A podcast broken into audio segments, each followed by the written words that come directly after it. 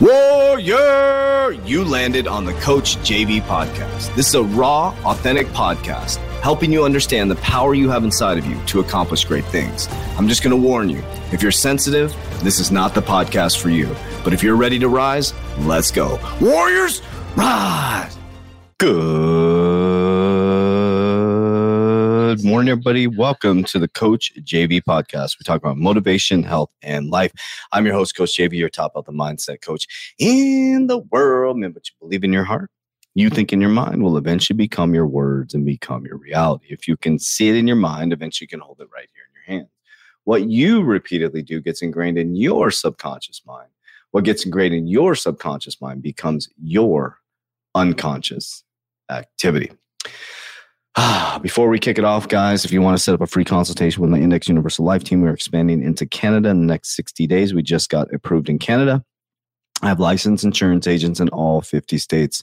Uh, we've helped close to 1,800 people since uh, we launched fully, and I think it was June we went to the public, and uh, it's been absolutely amazing. Um, so we've helped so many people with conversations, um, and we can't it, you can't help everybody with this, but it's about the conversation, understanding a tier one asset or the most secure capital, which is tier one capital, which is on the risk pyramid, which is insurance. They teach you how to insure your life, but they do not teach you how to insure your wealth. And so that's what we help you with. So if you have an old 401k that you haven't used, you can transition those. Uh, sometimes you can't move your 401k into different like products, um, but it's about having that free conversation. So if you're worried about your 401k or worried about your retirement, or you want to understand how we retire tax free, um, hit us up. Um, and that's the description down below. So today I want to say, you created this, guys. You created this. So I'm going to speak from my own experience. And I'm realizing that everything, everything I created, everything, everything, everything you're experiencing right now, the car you drive, you bought it. The job you work at, you applied for it. The spouse you're married to, unless it was an arranged marriage, you married them. The children you have, you decided to make love and have those children. The body you have, you made that decision. You did. Nobody else did. The finances, your debit cards, transactions, your bank account, wealth or lack of it, you created that. And it's the biggest trick that's been played on humanity in history is thinking that it's an outside in effect, that some evil force outside of you forced you to be in the position you're in. Yes, things happen to you. In life one, which is the programming phase, which is womb, to eight years old is the life one, which is a programming phase. That's a programming and information that was embedded into your brain for life two. And that was for you to experience. So the things that you experienced during the programming phase, it is your responsibility within your life two, which is the cycle phase, is to take those things that are being presented to you finances, relationships, sadness, chaos, darkness, all these things and transmute them into light. You created all of this. And the life you have now, you asked for that life, and here you are.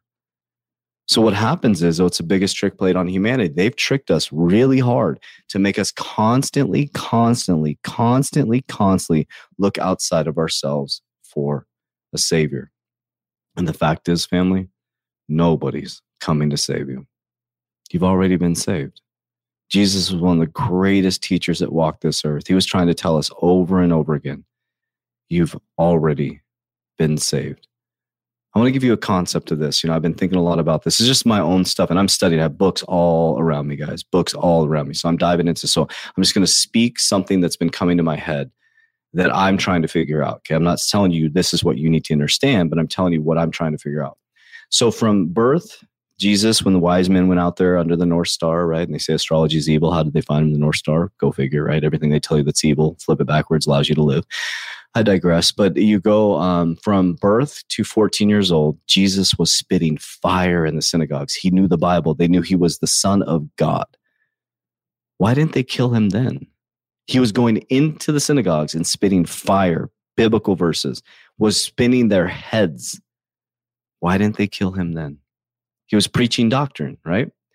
But then Christians talk about their lost years. No, no Christian I know that I've ever met has ever tried to study the 18 years of lost of Jesus when Jesus was gone for eight. Where did he go for 18 years, guys?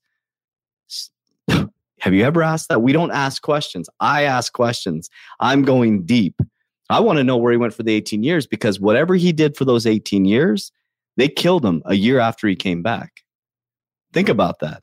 Do the math. Okay. So he was 14 years old. Let me see if I got this math right. Right. So he was 14 plus 18 equals, yeah, 32 years old. And he died at 33.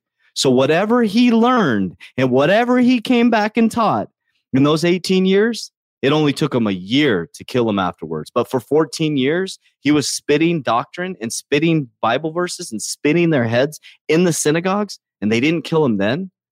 But then he goes to figure out what is going on and comes back. He goes up and down the Jordan River, comes back, and in one year, he's flipping over the money changers. He's going from village to village. He was not a religion and he was empowering people and saying, Pick up your mat and walk. Do you want to be saved? They say, Yes, I do. Then pick your mat up and walk. Isn't it written that you're kings? Start asking questions, family. Christians just say, oh, it's just the lost years of Jesus. All you're doing is repeating doctrine from somebody in a pew that tells you how to believe.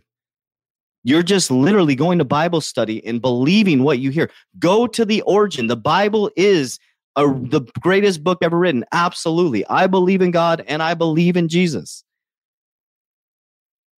But why are there so many Christians struggling? If everything they're learning is helping them, then why are there so many people struggling? Then why on our dollar bill does it say, In God we trust, and it's the most broken country in the fucking world in America? Start to study origin. You created this. That's what Jesus said. In the beginning is the end. And in the end, you'll find out it's a beginning. You created this life. Therefore, you can fix it. Warriors, rise.